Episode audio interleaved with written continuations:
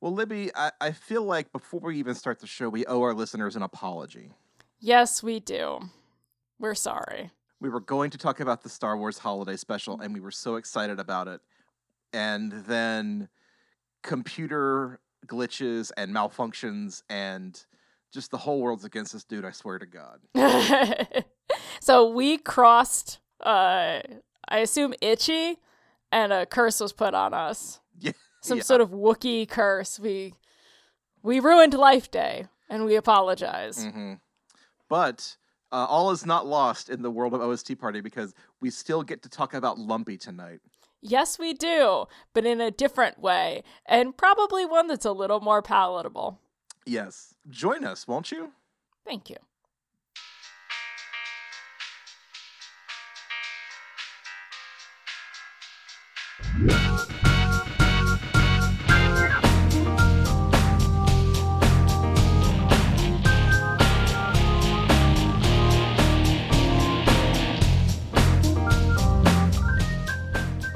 And welcome to another fantabulous episode of the OST Party. This is a movie soundtrack podcast where movie fans and music fans get together and have a rockin' good time talking about all of our favorite movie soundtracks. Hi, my name is Joseph Wade. I will be your host for this evening. Here with me tonight, as always, is my lovely and belligerent co host, Libby Cudmore. Libby, happy holidays. Happy Life Day, Joe. Happy Life Day, yes. So, and this will be released on New Year's. So, Happy New Year's, everyone. Let's Yes, hope hap- 2021 is even better than the hellfire that this one has been. Nuts to 2020, uh, raise a glass to 2021, yes. Yes, indeed. So I, I guess first question: How how- how's your holiday season been going? It's been good, actually. Um, very quiet, very nice. Uh, as nice as it can be. I miss my family, but we're able to see them in little short masked moments, so that's been good. How about yours? Oh, pretty good. Yeah, the same same goes for us. We uh, we had a very a safe, uh, socially distanced uh, family gathering, and everybody had a good time. So I'm Good. thankful for that. Yes, indeed. A lot to be thankful for. Lots to be thankful for, including the fact that we get to come back and have another crack at a holiday episode of. of Yes. really, we apologize. we were going to do the Star Wars holiday special. We we recorded it, and we were so excited, and then it vanished. Yes, there was something with the with the recording. It just disintegrated. I don't know what happened, but um, I think in a way it's good that we're talking about this one tonight for New Year's because the the theme is redemption, and I think we all kind of need that as we we head into this next year. So, Joe, what are we talking about tonight? Uh, we're talking about the 1988 Richard Donner film Scrooged, uh, starring Bill Murray as the, your uh, Scrooge character, Frank Cross as a, a, a TV executive in the 80s who is, you know, the, the meanest man in television, but uh, through a series of uh, s- uh, spiritual awakenings, he has a change of heart and becomes everybody's favorite uh, Christmas man about town. Um, but before we get into Scrooged, we have a poll to talk about from our last episode. Yes. Uh, so last episode we talked about uh, Jingle All the Way with Arnold Which I've been thinking about nonstop. Really? Yes, I can't explain it. I've just been thinking about this film a lot. I mean, it's it's hard to escape, really. Oh, did you Yeah. see so, somebody put up a tweet, a video recently where like TBS aired Jingle All the Way, and for whatever reason, it, it cut to credits like right in the middle of Arnold's uh, big superhero moment. Like that was. Oh no. it just looks like he takes off and then the movie the movie ends which i honestly kind of prefer That's hysterical. That's see you later jamie dad's got other stuff to, to worry about That's actually appropriate. yeah because let Myron have him anyway uh, poll for jingle all the way we asked you what the best song on that soundtrack was and with 48% of the vote uh, you weirdos voted for clarence carter's backdoor santa You love a butt sex joke, and I appreciate that. too many of y'all out there um, second That's place a great song. It really is. I can't. I can't complain. But it's just, man, really. Um, second place with 20, uh, 29, excuse me, 30 percent. Uh, Sleigh Ride with uh, Brian Setzer Orchestra and Darlene Love. I feel like uh, robbed of first place, if you ask me. I, don't know. I mean, on, on one hand, it's just one more rendition of Sleigh Ride. On the other hand, I can't stop thinking about it. It, on the other hand, it is Darlene Love, so it's it is automatically amazing. Yes, agreed. And then in uh, respectable third place, uh, tied for third with 11 uh, percent each, Jingle Bells and So They Say It's Christmas. So pretty good turnout for the Jingle All the Way episode. I think this is one that a lot, a lot of people seem to like, and I think we're just a couple of grinchy curmudgeons about it. Maybe. Um, I think also we're of the generation we saw it like when we were all kids, and so some people I think have a softer view of it, which is fine. Maybe. We yeah, welcome all types here. that's true. And I mean, we're gonna get into a little bit of that here with Scrooged because you know it's a little bit older than Jingle All the Way, but not really, and it's kind of of the same sort of generation of Christmas movies. And depending on your age, you're either really nostalgic for it or you think it's just kind of abrasive and weird. Or both. And I you mean- love it as an adult, but also remember what deeply upset you as a child. Oh, abs- absolutely, yeah. There's a lot to be upset by here. Which I mean, that's leads into the first question, Libby. Uh, you know, what what's your history with Scrooge? I think I probably saw it um not as a kid, but like as an older, not quite a teenager, but an older kid, probably, you know, 11 or 12. I think um we probably rented it at uh, at Video Central. I don't exactly remember. Um but I there are some parts that still upset me, upset me then and upset me now. So, Joe, what about yours? I remember seeing this way too young. Like I've had to have been like five or six years old. Oof. And my mom's side of the family, like my uncle's family, they're all they all swear by Saturday Night Live and all of those like actors Mhm. turn movie stars. So like ev- like you know, Christmas Vacation, huge hit, like it should be with the family.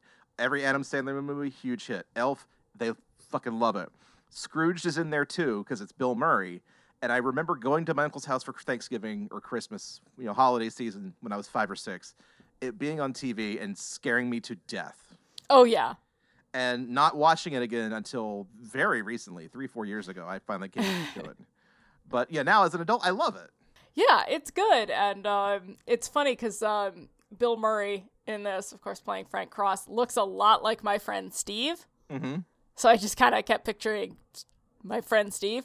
And Bill Murray is a frequent guest around Cooperstown. He actually performed here this little like jazz duo or whatever he does, where he reads poetry or something. Uh, at Glimmerglass Opera, as if I remember correctly, they could not give those tickets away. Um, I just remember getting the the uh, the notice like there's still seats available. Like the opera sells out every year, and so not for Bill Murray, but I, I think he uh, he comes up to Cooperstown very frequently. I have never seen him. Was it all poetry about golf? No, I don't remember the full extent of it, But um, That, that's I imagine because I, I know the Murrays are like big into golf, so I just assume it's it's all golf related uh, couplets and stanzas. apparently they also have a joke where they call Kelly Lynch's husband every time Roadhouse is on TV yeah. and make fun of her, Oh my god, which is adorable. that's great. Oh boy. So before we get into Scrooge proper, I have some billboarding school to talk about. Really? because of course I do. So this movie uh, came out uh, Thanksgiving weekend, 1988. Made 100 million dollars at the box office on a 32 million budget. Pretty good. Mhm. Opened number one at the box office that weekend over Land Before Time, Oliver and Company, Cocoon 2, and Ernest Saves Christmas. Okay, well, I don't know which is darker, uh, Scrooged or The Land Before Time, because Scrooged eases you into the darkness. Fifteen minutes into The Land Before Time, it's like your mom's gonna get murdered. Yeah, Have it- fun with your dinosaur friends. Yeah, it just bludgeons you to death with it. Yeah, so I don't know which is worse. And then Oliver and Company is also depressing and has Billy Joel. Mm-hmm. Mm-hmm. Anyway, let's go to the actual charts. Uh, so the album, the soundtrack for Scrooge, hit the Billboard 200 at number 183, December 3rd, 80, 1988. The number one album that week and the number one soundtrack that week, U2's Rattle and Hum. I always forget that that was a concert film, so that it would Yeah. technically be a soundtrack. So I- I you mean, two is on our on our minds, which we'll talk about later. Yeah, yeah, absolutely. It's very relevant. Uh, my second favorite U2 songs on that album, so I can't say too much bad about it. Which one? I like I like Desire. So That's a good song. What's your first favorite U2? uh, hold me, thrill me, kiss me, kill me. It's I thought so. it's Batman Desire, but you know Yeah. whatever. Uh, the number four soundtrack that week was Cocktail. Nice. Fucking Beach Boys.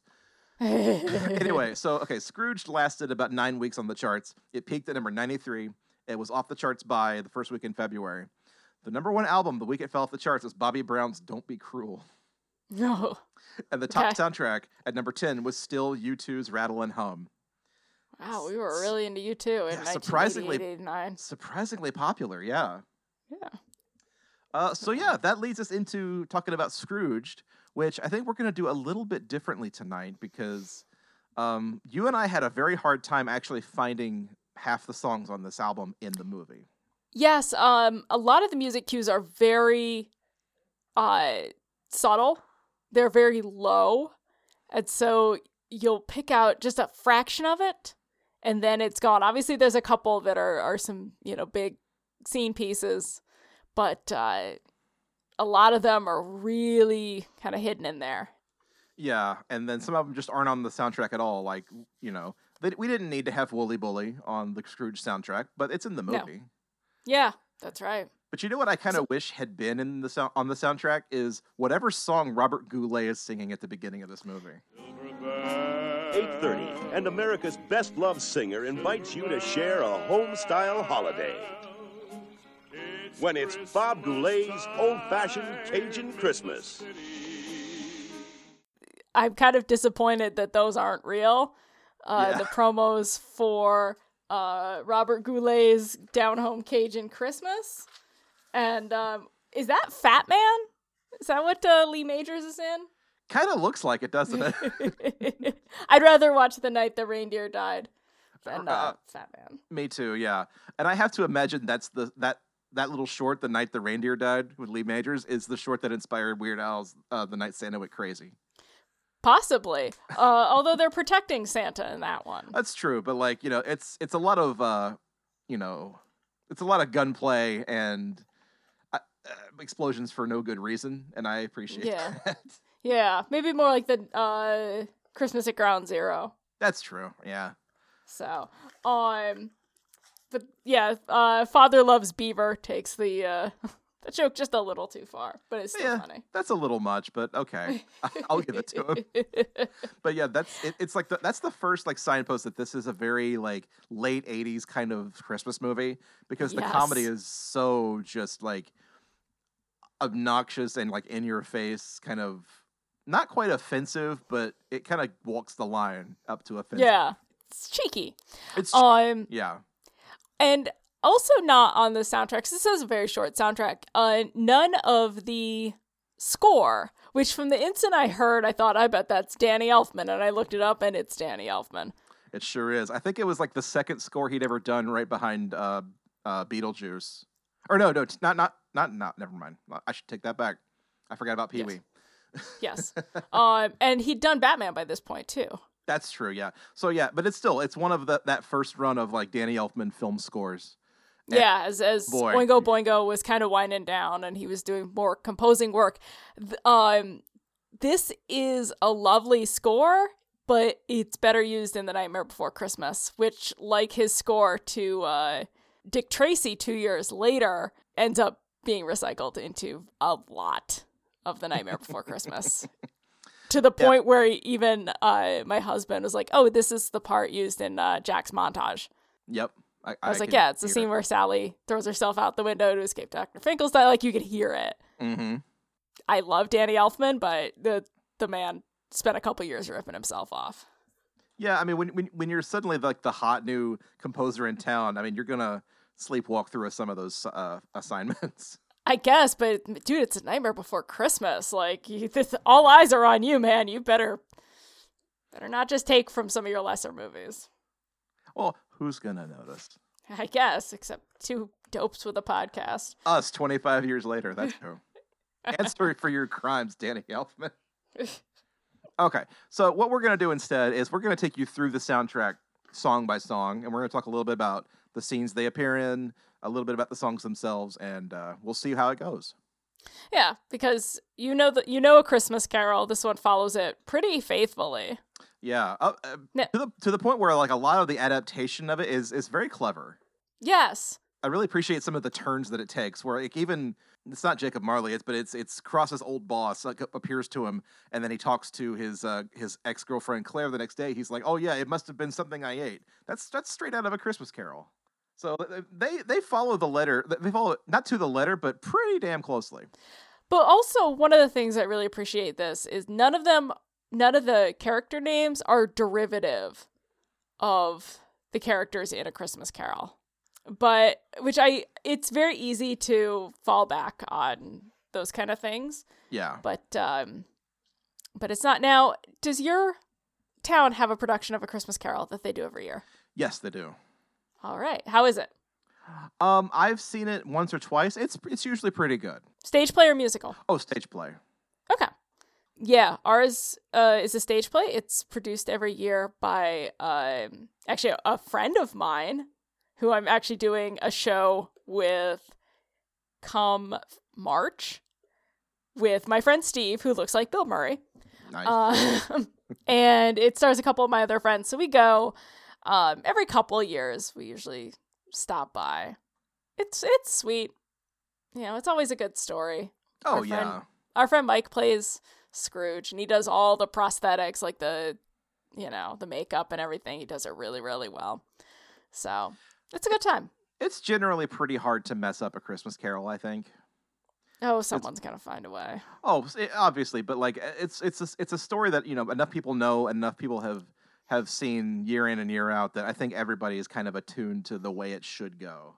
Um, yeah, I I mean, it's like I said, it's pretty hard to to mess up uh, a Christmas Carol, whether you're doing it with Muppets or with Mickey Mouse or Mr. Magoo. Even like e- everybody's got a pretty good take on it. I think. So yeah, there's a really good uh Mr. Sorry, not Mr. Bean. Um, there's a very good Blackadder version of a Christmas Carol that does some very cool things with it. Uh, if you're a fan of Rowan Atkinson's Blackadder, Oh, nice. Yeah. yeah, that's definitely worth checking out. Okay. Let's jump straight into the soundtrack with the the one song that if you know Scrooge at all, you are probably well aware of. You're probably very familiar with. It is "Put a Little Love in Your Heart" by Annie Annie Lennox and Al Green. Let's go to a clip. Lending a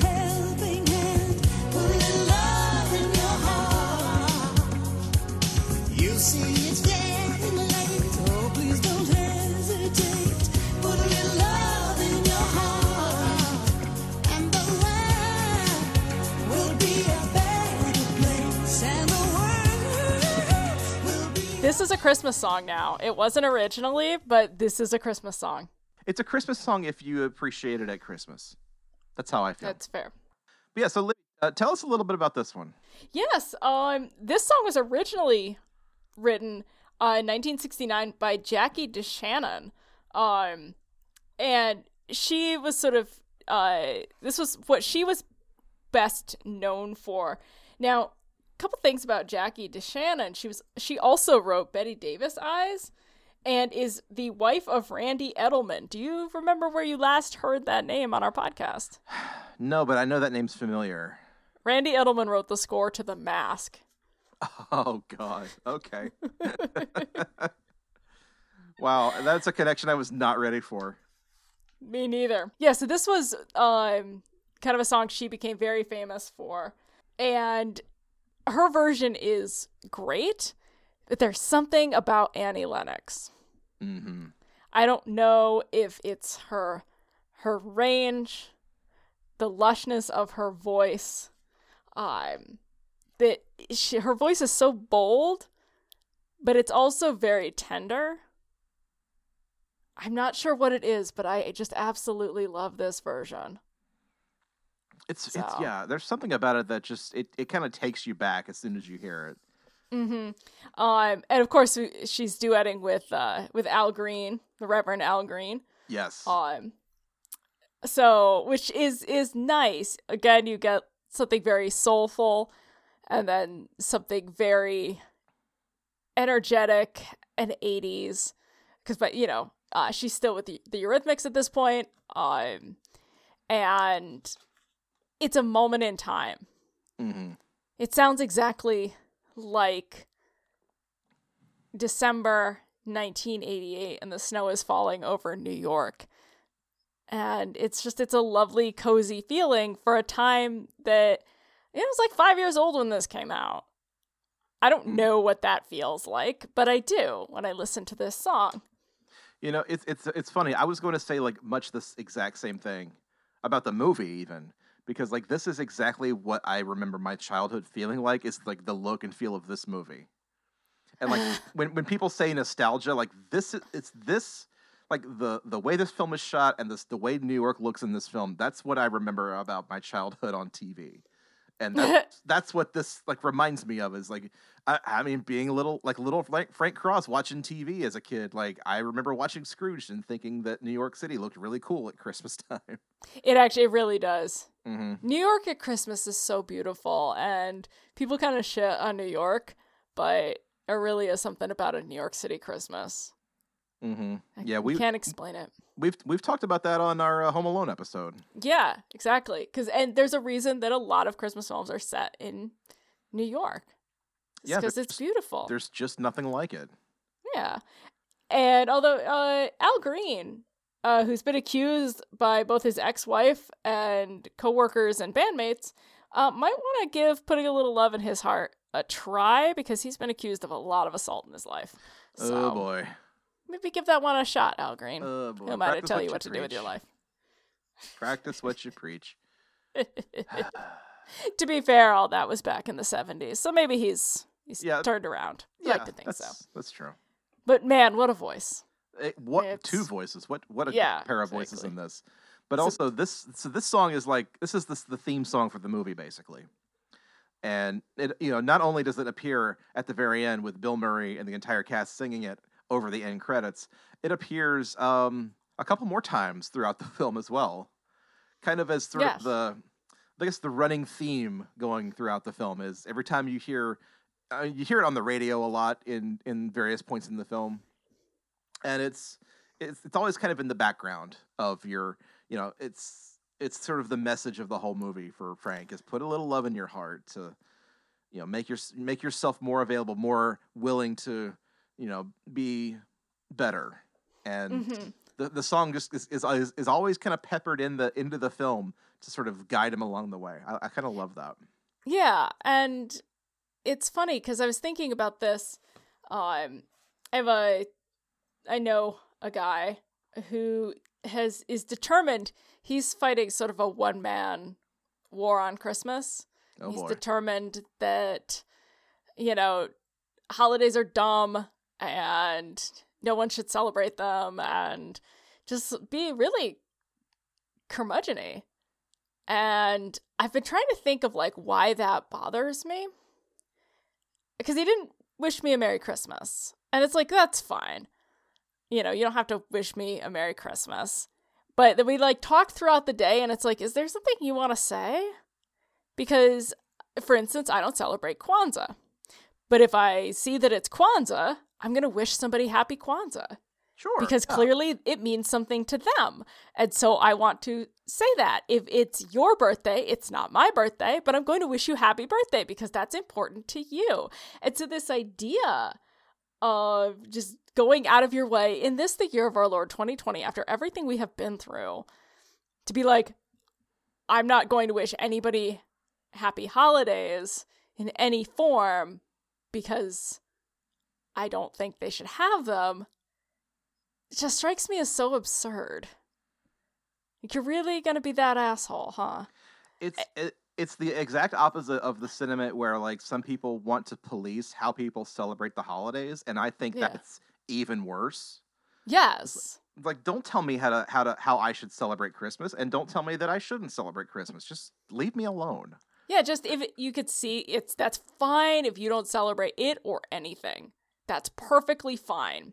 But part of being human is recognizing what makes other people happy and wishing that for them.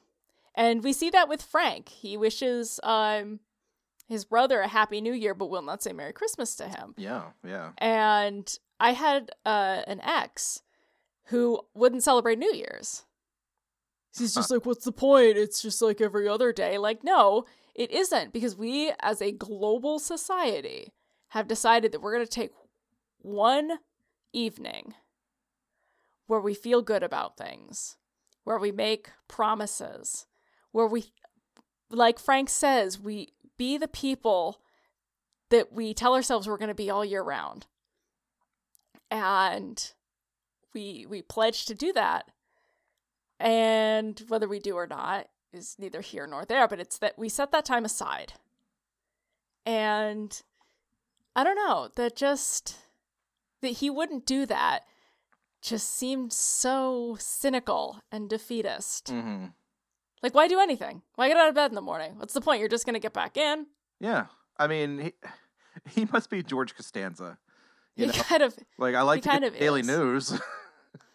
but it's, it, that's just, to me, that seems like a very depressing way to live your life, to Yeah. not celebrate anything. It also, it- I mean, it- it also just sounds exhausting yeah. to be like on your guard about that all the time. Just just play along for a day, man. Or don't, but don't go around telling people what they should do or not do. Yeah, yeah, But it's like, okay, well, cool. Am I not buying you a gift this year?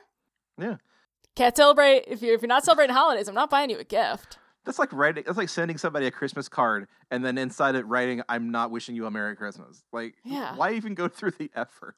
Yeah, just don't. I guess it's just one of those things. If you see somebody celebrating something, ask what they're celebrating if you don't know, Mhm. and wish them joy. And again, like this is not you don't have to celebrate Christmas. Wish somebody a happy life day. Yeah, But Yeah. just this isn't this isn't a new thing that we invented. Uh, whether you believe in or accept the commercialization and the you know wide ranging societal acceptance of Christmas, fine, whatever. That's that is a personal choice that you make, and I respect and accept it.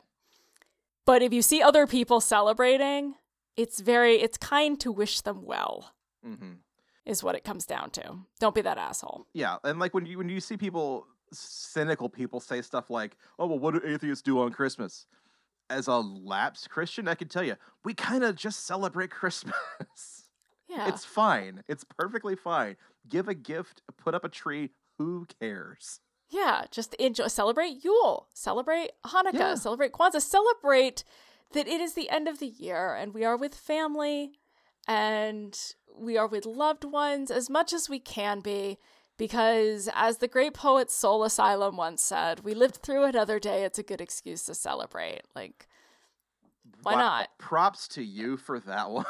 yes. What reached all the way back into the archives. Whew. First episode. Damn. So, can you believe we've been doing this for three years? Heaven help us. No, I Oh!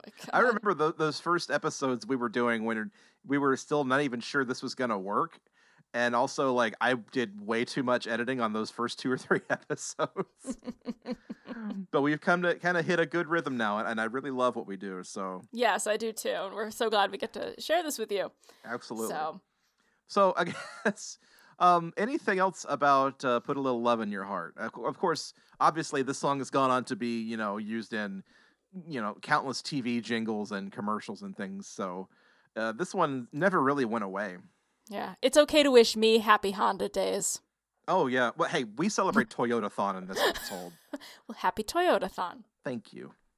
I own a Subaru. I own a Chevy Cruze. we had a Honda, but I got hit by a guy driving a pizza delivery vehicle while eating two ice cream cones, so we no longer have a Honda. Oh. That's what happened to me this year.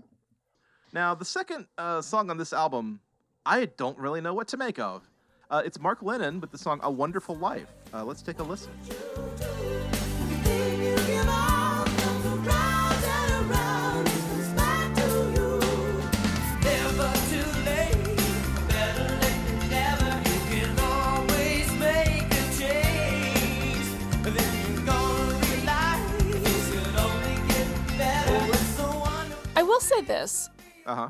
When we look back at some of the other you know Christmas movies we've done, they fall into very, shall we say, traditional soundtracks. So even Jingle All the Way was covers of traditional Christmas songs.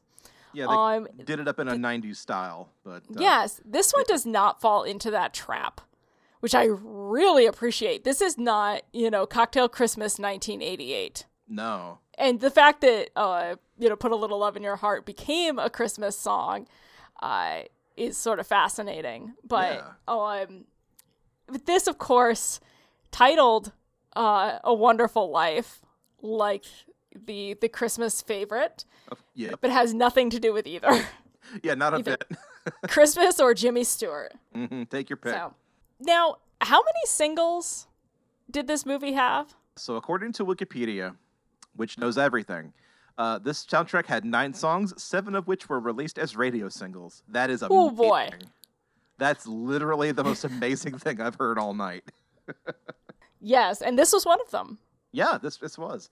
Again, I do like that this soundtrack decided to go in the new wave uh, dance pop, Mhm. synth pop 80s uh, vein. They decided to really lean into that. Um, Mark Lennon is apparently from the band Venice. This is a very like go west, wham kind of 80, late 80s pop sound. Um, Yeah, there's a little bit of DeBarge in this sound. Like I can hear it. yes. I can see why this was a single though. Oh Um, yeah. It's extremely catchy. It's a little forgettable. So it's sort of like a strong B-side. Mm-hmm. Not quite enough to hold its own, but definitely deserves not to just languish on the album. Yeah, it, it does has all the hallmarks of like a late '80s top 40 single for sure. Yeah. There's a, a riff that kind of reminds me of uh, Madonna's Open Your Heart. Mm. I don't know if you picked up on that. Yeah, the but- chorus kind of. I can hear that. I definitely Yeah. can hear that. So, but um, and I looked to see if any of the songwriters involved had had worked with Madonna, and it, it didn't appear that way because I thought, oh, maybe they're pulling a Danny Elfman and just recycling. And what, well, what we're going to find out is this is really a very uh, eclectic and odd uh, selection of artists because it Yes, a lot of it doesn't really cohere at all. It's just this is what was popular in 1988, but also it all kind of matches the sound of the film perfectly. Yes, but without ever really being Christmassy. Yeah, And so it it's uh, it's surprising, especially when we think about you know last week's entry with Jingle All the Way. That which which was so like aggressively, offensively Christmassy. yes, and never charted, hmm but this one stayed on the charts for what three months? Yeah. It's almost like Um, they had an eye, they, they were gunning for that. They had an eye towards like, you know, making this successful as like a radio single, you know. Yes. And that it had a little bit of longevity past Christmas. Right.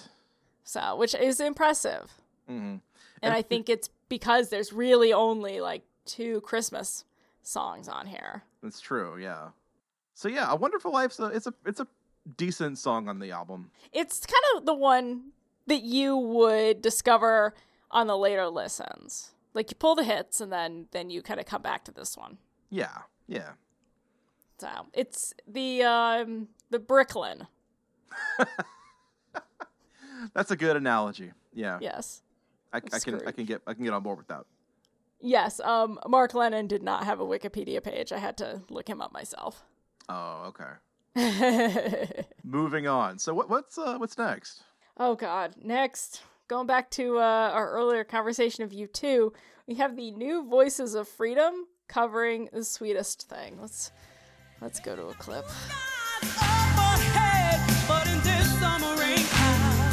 You know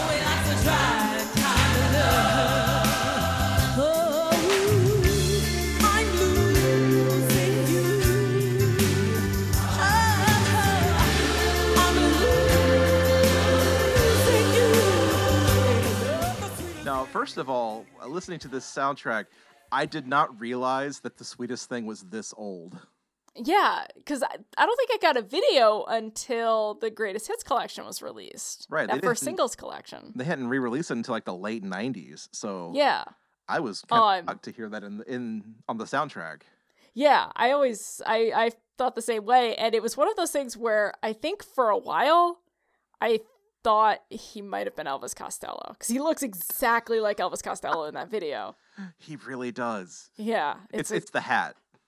it's the hat and the glasses. It's the hat and the glasses. Yeah, That's all you need for a good Elvis Costello, right? And I think because at that point I had probably just seen Elvis Costello in Austin Powers The Spy Who Shagged Me.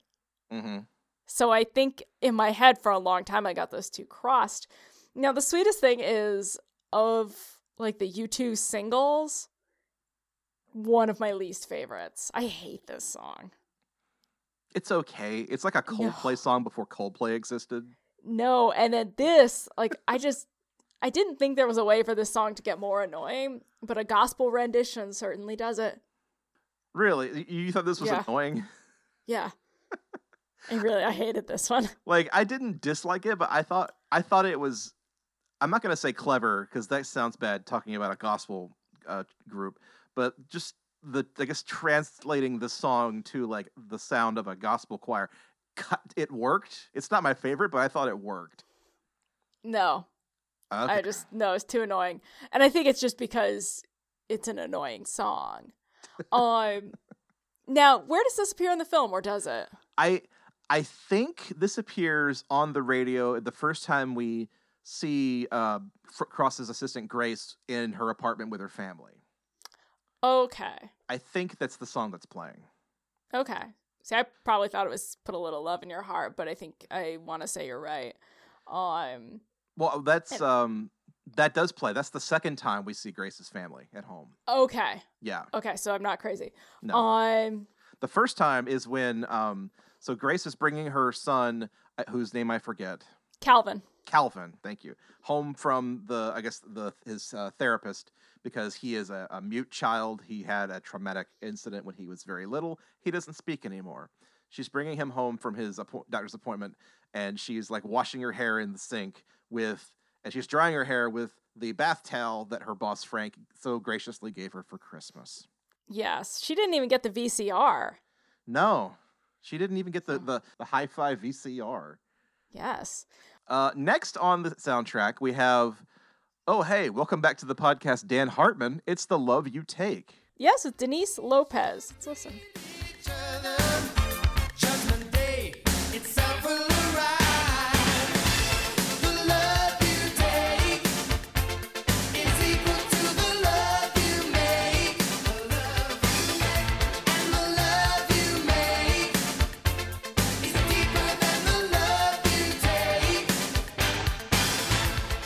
Trying so hard to be funky. He wants it so bad. He's really, really trying to be so funky and so dance pop. Um, yeah, he's got that great blue-eyed soul voice. Again, "I Can Dream About You" is just one of the best songs ever written. Oh, yeah, totally. Um, I did Streets of Fire on Record Saturday a couple weeks ago, and everybody just like lost their goddamn minds for that song. I know. I, I, I saw that on, on uh, Twitter the other night. Yeah. That was fun. Uh, this song just it's not a proper medium for him because uh, Denise Lopez is kind of a Paula Abdul clone, mm-hmm. and it just becomes kind of forgettable. So, Yeah, I mean, I already have this image in my head of Dan Hartman as like, he's what you get if you put Hall and Oates in the Brundle Pod together. and so he's just, he's kind of like a clone of a pop artist. Yeah. And this song Um, sounds like that. Yes. Um. Although funny you should mention uh John Oates because who played um who played Brice? What's his name in Scrooge? Right. Um, John Hawkes, I want to say. No, it's uh, John Glover. John Glover. Excuse me. John, John Hawkes is a different actor. Excuse me. Yeah, that's John. That's John Glover from uh, Gremlins Two. Yes. Um. John Glover claims that he slept with John Oates. Really? Yeah. Huh. Sexy. Interesting. Um. Now, actually, um. I don't think we mentioned this back on Streets of Fire. Uh, Dan Hartman died in 1994 of AIDS. He was one of the oh no. early uh, AIDS vix- AIDS victims. I, I, I did not know that. No. Yeah, and uh, Pat Thrall is playing guitar on this. He had met Dan Hartman um, when they were playing on uh, Tina Turner's "Simply the Best," which Hartman produced. Nice. Yeah, and this was one of the last songs that uh, Dan Hartman wanted to do as a soundtrack. He did a couple more, including some for Teenage Mutant Ninja Turtles. uh, which we'll get back to momentarily. Oh no. Um, but he was just kind of tired of having his songs played over the end credits. It just wasn't working for him as a musician, which I kind of respect. That being said, I don't know where this song plays in the film. yeah, I was about to say, well, joke's on him because it's not in the movie at all. Yeah. so, um, now Denise Lopez has perhaps the saddest line I've ever read in a Wikipedia entry, which um reads, uh, the song I Want You to Know was included in the romantic musical comedy Cool as Ice, starring ninja rap superstar uh, Vanilla Ice. Oh, God. It just it, that it's described as a romantic musical makes me really sad. It also makes me sad that Vanilla Ice is described as a, the ninja rap superstar, What else should we describe him as? not the Ice Ice Baby superstar, the ninja rap superstar. Go ninja. Go ninja. Go ninja, go ninja, go, go, go, go. we might have to do cool as ice one of these days. We're gonna do Ninja Turtles too. Don't lie to me. I'm fine. I've never seen any of the Ninja Turtles movies, so I feel like if if we watched those for this podcast, you would actually destroy me for even even caring about that. well, I used to like the Ninja Turtles. It was just one of those things. I think they were probably like too, my mom thought they would be too violent. I don't know. Oh, yeah. I just I never saw them. It it yeah. I I was like prime time age for those movies when I was a kid. I loved them. I still love them. no, The the soundtrack is extremely 1990. I can't wait. Mm-hmm. So, but yeah. Any more thoughts on uh, No. on our friend Dan Hartman? Now that we're all sad. I apologize. Yeah, I apologize for for even cracking a joke about him now. But yeah, this song is it's again, it's kind of like a Wonderful Life. It's dance pop. It's 80s. It's fine. Yeah, it's. I think A Wonderful Life is actually a better song Agreed. because it sort of knows what it wants to be, and this one is sort of bogged down and not being quite sure. hmm So I think the other one has a, a clearer sense that it wants to be a Go West. Uh, we close our eyes clone, and this one is just kind of third tier Yeah, Paula Abdul nonsense. that sounds about right. Yeah. Yes. Well, uh, let's move on then to a song whose location in the film I also don't know. it's Kool Moe Dee with Get Up and Dance. I will not. Thank you. Parties designed to make you exert. Energy's released and it works when amplified, fortified music supplied. It works better. More people rock instead of just standing around. They get up and go, say ho.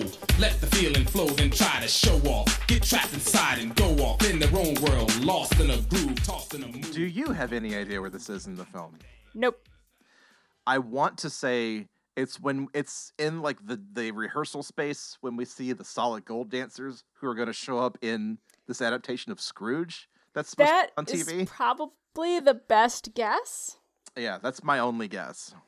So, um, which is hysterical. We haven't really talked about their adaptation. Yeah, we should we should uh, stop for a minute and talk about that.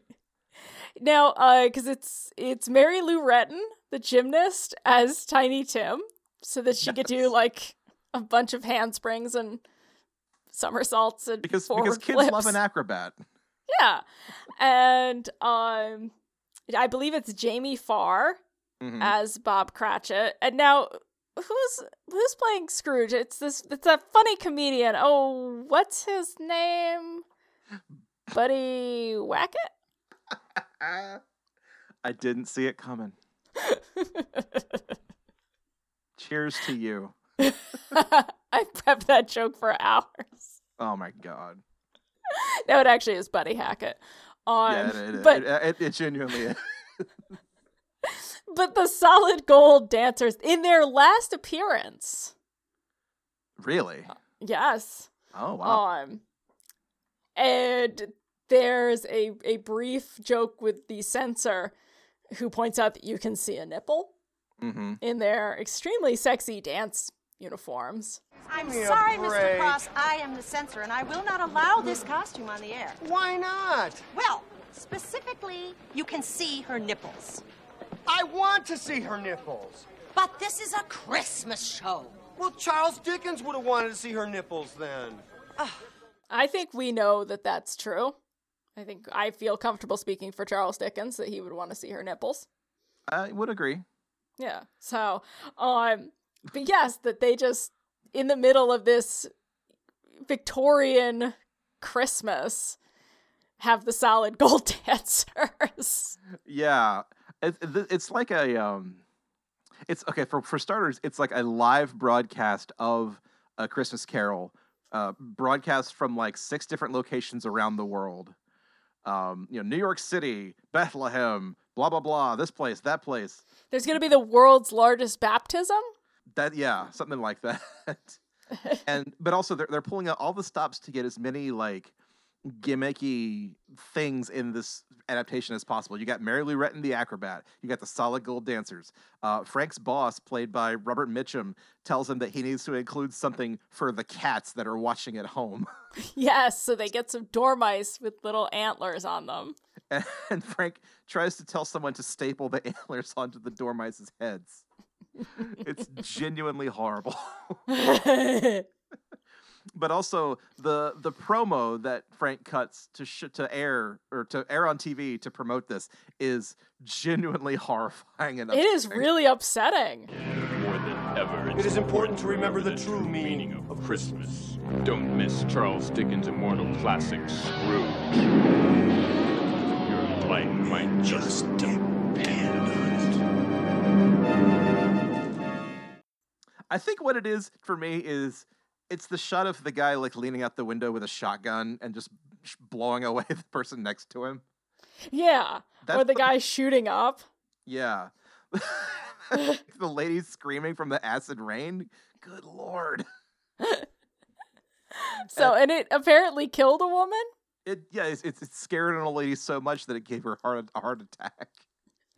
And it also, in its own roundabout way, gets Elliot Loudermilk, played by Bobcat Goldthwait, uh, our Bob Cratchit character, fired. Now, I wanted to do the whole podcast in a Bobcat Goldthwait voice, and prior to recording, uh, Joe and I did our best Bobcat Goldthwait.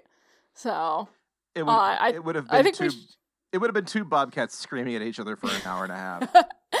so I, I think we should let the listeners decide who does a better Bobcat Goldthwait. Uh, yeah, I, I know. I mean, uh, I, I don't know about you, but the people listening at home, you know, they don't watch the podcast; they listen to it. I think they're gonna really enjoy this Bobcat Goldthwait off, and they'll decide whether Joe or Libby does a better Bobcat Goldthwait. We'll we'll let the people decide. Um, so what's what's the next song on the soundtrack? Go to our Twitter and vote. this is so absurd. Uh, You know, you know, one thing I love about Bobcat Goldthwait is that he, in the last like five to ten years, he's really struggled hard to like break away from that image. to the, you know what I love about Bobcat Goldthwait is he was in a movie called Freaked with Alex Winter. Mm, that is a good one. That is a great movie. But like he's actually become like a pretty good. Speaking of Alex Winter, he's actually become a pretty good uh, like film director since then. Both of them have really. Yeah. So Like, if you- good on them. Now make Bill and Ted eight. Oh God, please! But no, if, if you've never seen a, a horror movie called Willow Creek, it's it's a, a found footage Bigfoot movie directed by Bobcat Goldthwait. It's actually really good. Yeah, I haven't seen it, but I I was, you know, I went down the Bobcat Goldthwait wormhole, Mhm. and I was like, I bet my husband would like that. So maybe he's seen it. He probably has. But um, our next song is uh, actually in the film. It is in the film uh, live. It's not on the radio or anything, and it is Miles Davis and Larry Carlton playing "We Three Kings of Orient Are." Let's go to a clip, please.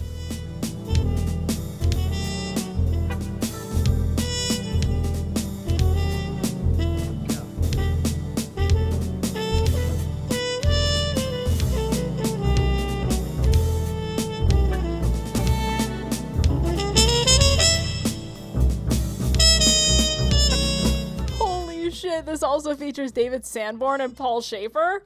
Oh, this is Oh, a man. murderer's row of talent. hmm This this really is like CBS New York uh, Christmas here. Yes. but uh, I love that this. Well, first of all, this is like one of the few genuine like actual Christmas songs on the soundtrack, Yes. and I appreciate that. I appreciate that they just kind of did it straight. No fuss, no muss. They just kind of put a little jazz spin on it. It works. It's nice. a little jazz spin man it just like it smokes and this appears uh, as frank is leaving the office to pick up his humanitarian of the year award he's walking with his brother and they're playing it as buskers Mhm. and he basically yells like learn a new song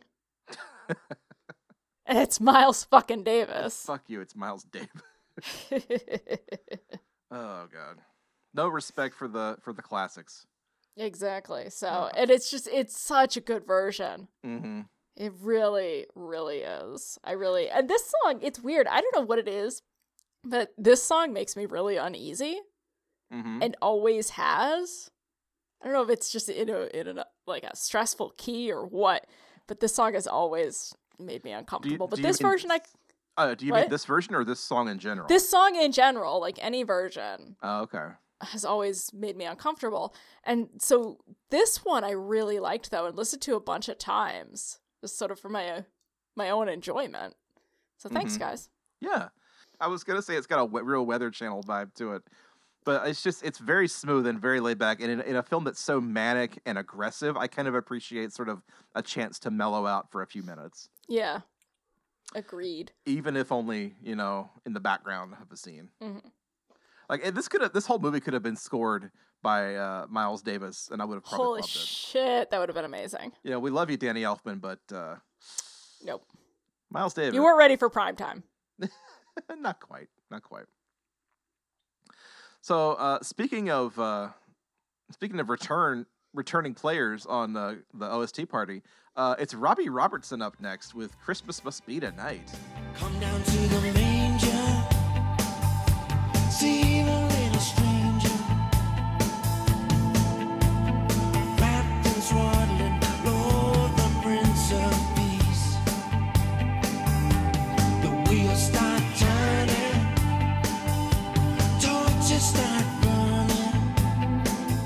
It's it's a song on the soundtrack, all right. Yes. I hate it. If I thought I hated the sweetest thing, I hate this one more. This was, in fact, the only one that I skipped. I got And- 30 seconds into it and said, "Okay, I get it." Yeah, I'm out. Um, and I, it, you know what? It, it reminds me of the kind of pop Christmas song that they make kids sing at a Christmas pageant in church, and nobody likes it. And you don't want to be there if you don't have kids. And I like my church, but when it's Christmas pageant day, I just conveniently sleep in. I hate the Chris- the children's Christmas pageant. I hate it. Now, are you talking about like uh, the pre-recorded songs that they make the kids sing along to at the? Yes, and they're always just like Bible slightly school. off. And it's like, who made this? Yes, well, we know, and it's Robbie Robertson, Apparently formerly it's- of the band. Yes. Which band? The. Like, come on, man. You were with the band. So his name is one that just kind of goes in one ear and out the other. Yeah, well, apparently he just decided to write, like, dopey Christian AM radio crap after afterwards. I guess is where we ended up. I guess so. So does this one appear in the film anywhere? Who knows? Who cares? Probably better not that it doesn't. or if it did, does, whatever. I hate it. And uh, according to Wikipedia, this was the last of the seven uh, songs released as a single. Ugh. I don't think anyone's ever heard it on the radio. If you have, No. let us know. Yes, if you've heard it in a garbage department store or if your kid sang it in the Christmas pageant. Tell us about the last time you went to Big Lots. it's at ostpartypod at gmail.com. So, all right. What do we have next? We actually have one that's appeared in the film. yes, and, and something relevant we can actually talk about. And also, it's a, it's an under, under the covers uh, entry, so that's fun. Yes, indeed. Uh, this is a cover of the the uh, classic rock staple "Brown Eyed Girl" by uh, Buster Poindexter. Yes, aka David Johansen from the New York Dolls. Yeah, Let's give it a listen. waterfall with you, my brown-eyed girl.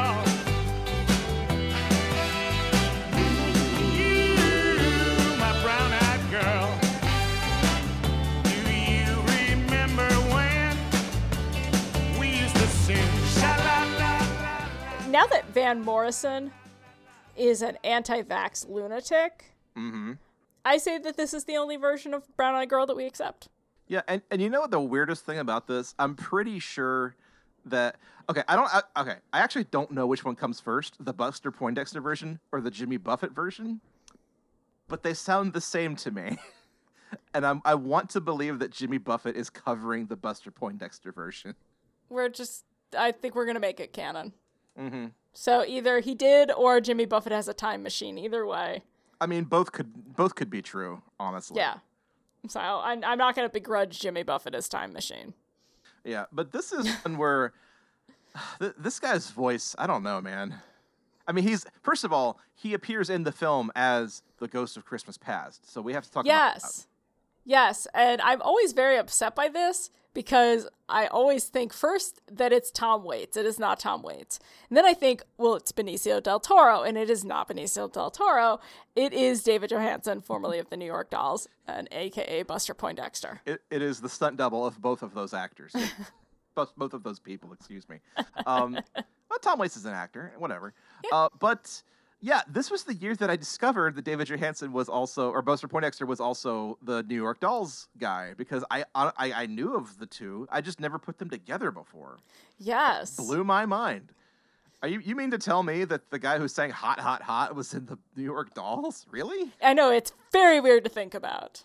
And I mean, realistically, that's probably why he did that to kind of break away from that image, and I respect that. But it's just it's odd to think about. Yes, and again, uh, we could talk briefly about Buster Poindexter in that that kind of lounge revival scene that the Stray Cats were part of. Yeah, Guys like the Reverend Horton Heat, um, he really kind of kicked that off very early with Ha Ha Hot. So, right. um, although his was a little cheekier than, Mm-hmm. um, than say the Blasters or the Stray Cats. And of course, he has you know a pretty well known Christmas song on his own. That cover of uh, Louis Armstrong's "Is That You, Santa Claus?" But I did uh, not know he did a cover of that. That makes me so happy. Yeah, it's it's a lot of fun. It That's it that's because I love that song. It appears in that new Grinch movie that I hate so much. I hate it now. now I hate it. but how, could you, uh, how could you do me like this, Buster? I'll I'll find a good a, a good version of the video and I'll link it to you. But uh, yeah, he so actually now that I think about it, that song has no place in in a, in a Scrooge adaptation. So maybe that's for the best. Maybe. But- But, uh, oh, sorry. They had a good idea in actually putting him in the film as the Ghost of Christmas Past because he's great. Yes, and this song is actually playing in his cab. He's the cab driver Mhm. that picks up uh, Frank after he has a freak out in the restaurant. Now, did you kn- recognize the waiter from that restaurant? I don't. It was Socrates from Bill and Ted's Excellent Adventure. Socrates. I thought he looked familiar. It was so great. Yeah. Very nice. Trying to talk Bill Murray out of ordering the baked Alaska. That's so great. That's really funny. Um, it, yeah, his cab uh takes he's the ghost of Christmas past, of course, so he goes back to uh, Bill Murray's childhood, right. um, back to 1955. So I guess he's going to attend the Fish Under the Sea dance. Of course. Of course. As as all four year olds do. yes. And of course, he had sort of this sad childhood. Now, when he says his mom leaves, because she's like, I'm going out. And I thought the implication was that she just never came back. But she's pregnant with James at that point, so she must have at some point. Yeah, so she must have been, you know, stepping out on, on his dad, which is also entirely possible. But yeah, because dad sucks. The worst. And it's also his dad's played by his his brother, Brian Doyle Murray. Yes. and his other brother plays uh, Frank's brother, whose name I forget. James. James. Thank you, James. hmm So the, the whole, not the whole Murray clan, but a lot of Murrays in this film. Yes. Definitely your more than your daily recommended serving size of Murray's. Yes. I don't have a And it's tough- that. Oh boy. Yeah, it's tough because uh, David Johansen gives a really, really great performance. Uh, but Carol Kane is the one that steals the show. Yeah, she kind of upstages him, which is which is unfortunate because he gives a couple of really good little uh, little monologues when he's talking Mhm. about like all the people that he's uh, you know, he's he's appeared to in the past. You know, when it, when he says like, you know, I appeared when I showed a tale of the on his mother, Niagara Falls. That's great. well, um, but sure enough, of course, you know, Frank cries. Um, but um, I mean, we're kind of nearing the end of the soundtrack, but I have to ask, uh, because we'll talk Mhm. about, you know, we, we mentioned the Ghost of Christmas Present. Um, Sure. There's a scene where, uh, he meets some homeless guys who I guess think he's Richard Burton. Yeah. And one of them is Anne Ramsey, who is the mom from The Goonies, and also Throw Mama from the Train. Mm-hmm. So she's a very, very wonderful and kind of terrifying woman. Um, and later he sees one of them, uh, Herman, has frozen to death. That scene to this day still really, really, really upsets me. That it, yeah, it it's such a sad moment too, because like the actor Jim, Michael J. Pollard is is a great character actor. I mean, he's all, going all the way back to like, um, Bonnie and Clyde. He's always Yes. been a, a great like second fiddle character, and to see him in this as just you know. He means well, and he's a little, you know, he's down on his luck. But then to see him just frozen in that sewer is just the most heartbreaking thing ever. Yeah, and because everything else, you know, the, the sense that the Ghost of Christmas Future, you can change what's going to happen there, but that is what's happening in that moment. He can't go back and, you know, give him the two bucks or tell him to stay at the shelter. Mm-hmm. And there's just nothing he can do. I mean, we see him as an angel um, at the end of the film, Right. but it's just it's sad and that it lingers like on his frozen smiling body for so long You Moron!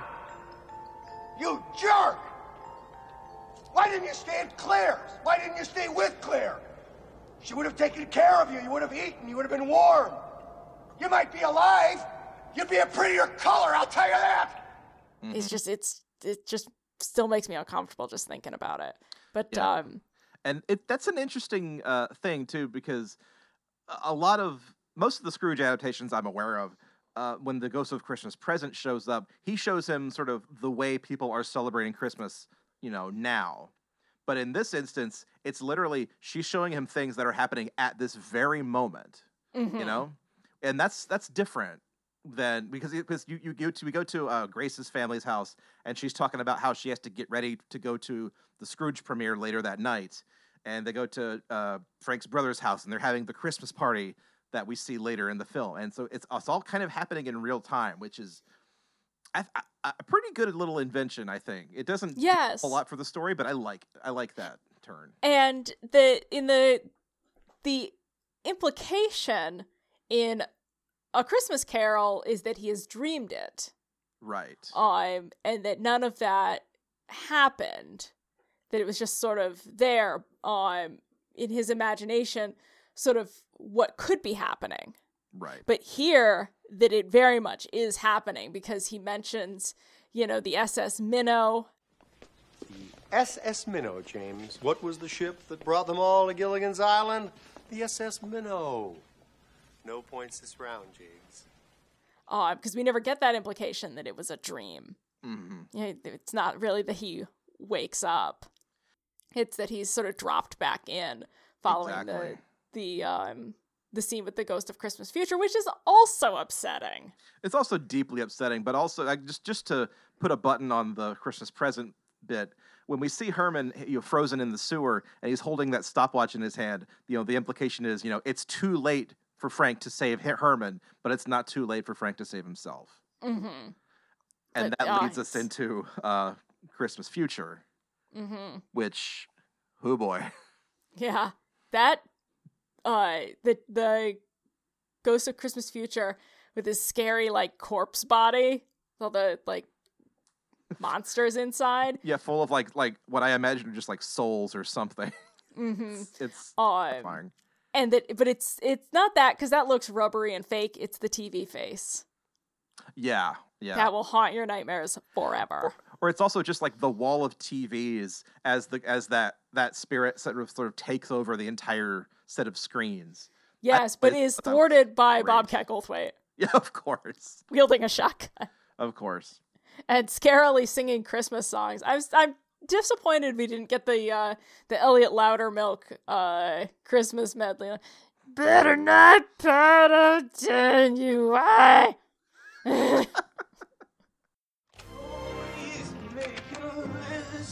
better than you I. Gonna find out who's naughty all night. Santa Claus is coming.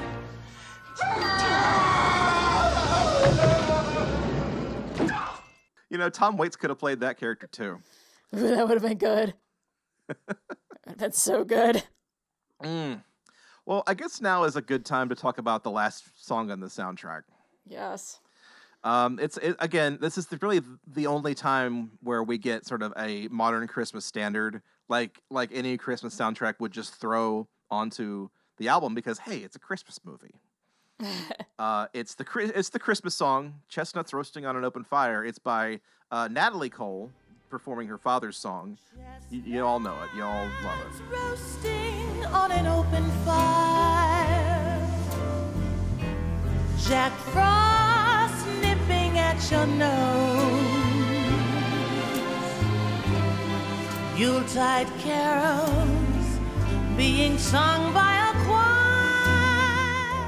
choir. That's the tough thing about this song. Like it's a it's a perfectly fine cover of the Christmas song, but like it's just not Nat King Cole.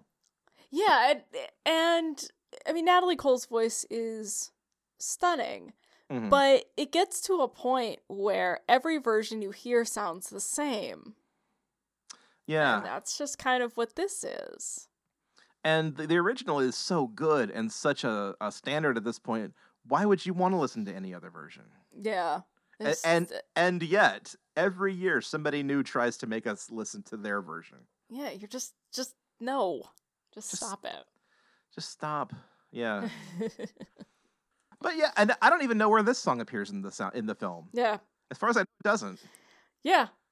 No idea. So again, again, why is it here? It, it's it must just be because we have to put a Christmas song on this album. Yes, and that they didn't release this as a single. yeah, that's odd on its own. So unless it had already been released and used and it's entirely possible because I mean it's Natalie Cole performing her father's Yeah. song, so it, it, it kind of it makes sense. Mhm. But yeah, it I don't know why it's here. Really, it's Yeah, fine. it's- I don't I don't dislike it. It's just couldn't y'all have put something else on the soundtrack? Yeah, I mean, there's couldn't Buster Poindexter do it? I don't know. Couldn't you have had the Bill Murray cut of "Put a Little Love in Your Heart"? Yes, um, which uh he does, as we talked about with, with the whole cast singing, and it's the only time that I will allow for a cast sing along. We talked about our dislike of that back on There's Something About Mary. I'm going to allow it for this one. Yeah. And he tries to get the audience to sing, and also just out of nowhere quotes "Feed me, Seymour." Just like, okay, we get it. You were briefly in Little Shop of Horrors. Right. You weren't even you weren't even Seymour. Shut up. Yeah, or Audrey too. You weren't in any scene with the plant. Like, what's going on here? Why are you like this? Yeah, whatever, Bill Murray. the, the the thing that I like about that that bit though is when he uh, he tries to get the men to sing, and then they they like crank up a bunch of male voices on the soundtrack. Like you can hear men singing more, and then he's like, "All right, now the women," and then they crank up the female voices on the soundtrack. like it's a dumb little uh, uh, detail, but I appreciate. Yeah. that. It was, it was just, it was kind of a neat thing to do. A little uh, Yeah. fourth wall breaking. But uh, I, I want to talk about that that ending though, because it, it's kind of it's the best part of the movie. Perfectly, to be perfectly frank, it's the part of any Christmas Carol adaptation that you want to see is like the the Christmas Day redemption scene. Mhm. But the way Bill Murray plays it, I think, is so u- uh, unique for one, but also just it feels so sincere. Where his performance, the entire rest of the film, is a little like wink, wink, nudge, nudge, kind of knowingly phony and then all of a sudden you get this moment where in in sort of the world of the film you know frank has kind of broken and he realizes that he has to be a better person and all of a sudden like all of this is just like flooding out of him the speech Mhm. and you realize that he's kind of like reasoning it out to himself in real time Yeah. it's a really great little monologue And he's ad libbing, as as Bill Murray is He- sort of known to do, which caused some issues with uh, the producers who are not really super big on ad libbing. But um, yeah.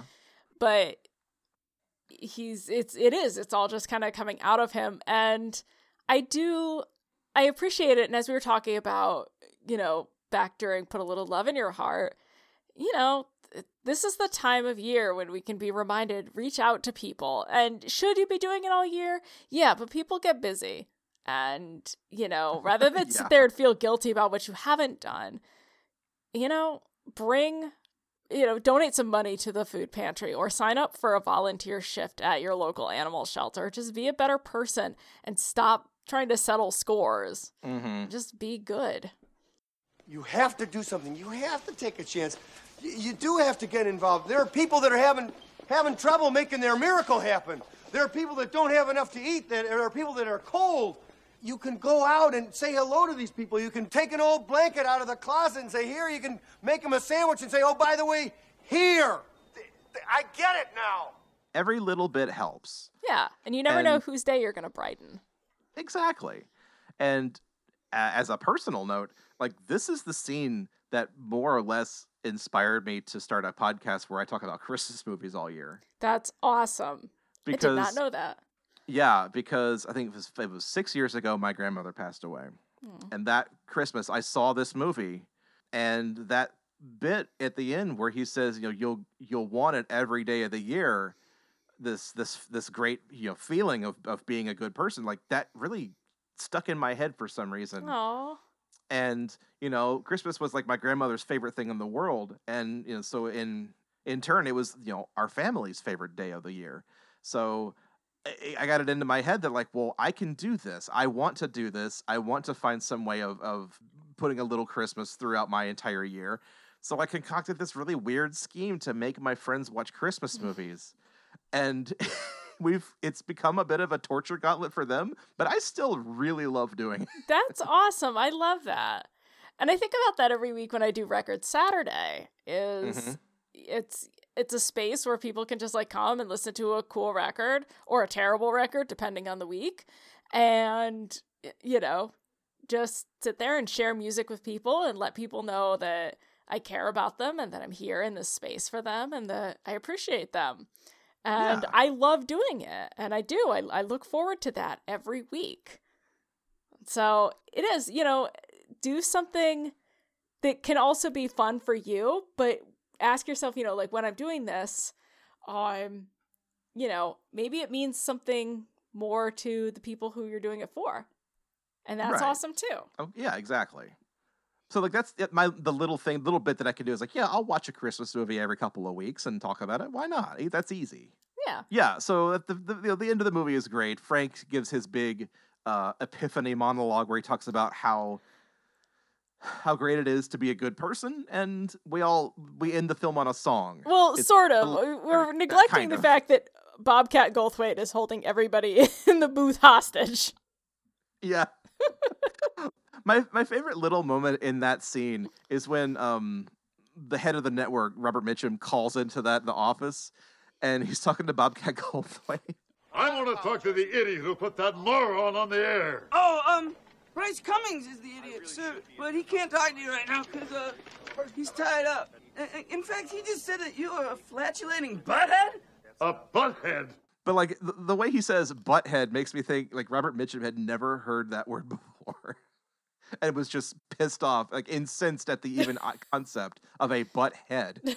I love the end of this movie so much. It's so good. It's just because again, like it could be very saccharine, Mhm. but that Elliot Loudermilk is holding people hostage at gunpoint, which is not funny anymore. But at the time, Not really, no. less common, and it's still so weird.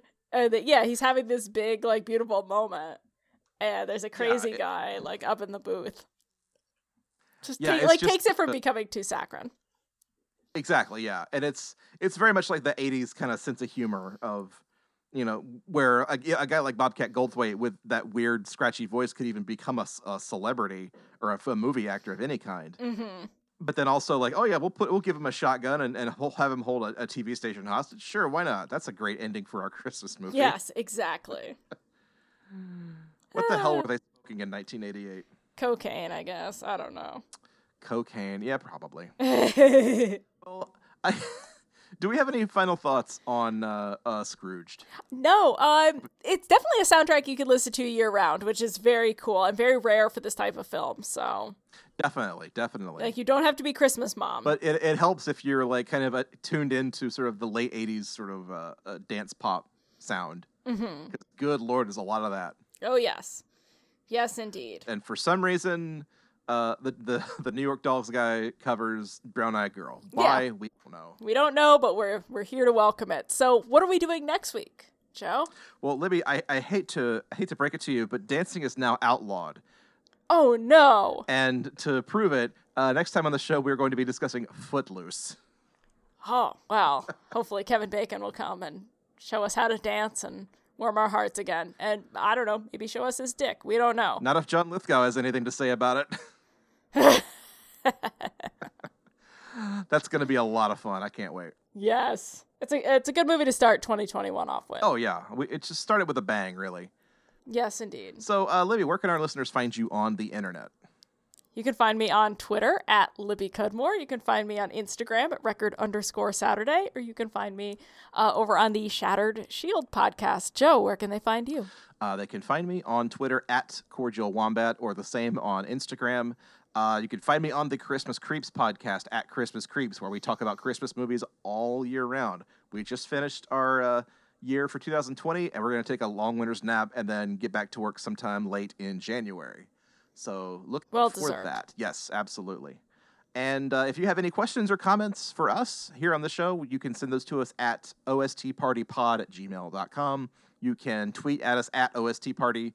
Uh, we will try our very best to uh, ring in the new year with some with some uh, soundtrack goodies for you at some point. So uh, let's keep the party rolling, shall we? Yes. So, All right. Well, uh, I think that just about covers it for OST Party for 2020. So, yes. uh, any any parting thoughts for 2020? No, just um, you know, happy New Year, and uh, you know, go go forth and and do good in the world. Yeah, Merry Christmas, you filthy animals. Happy New Year. So, for the OST Party, I'm Joseph Wade. And I'm Libby Cudmore. Buy the ticket. Take the ride.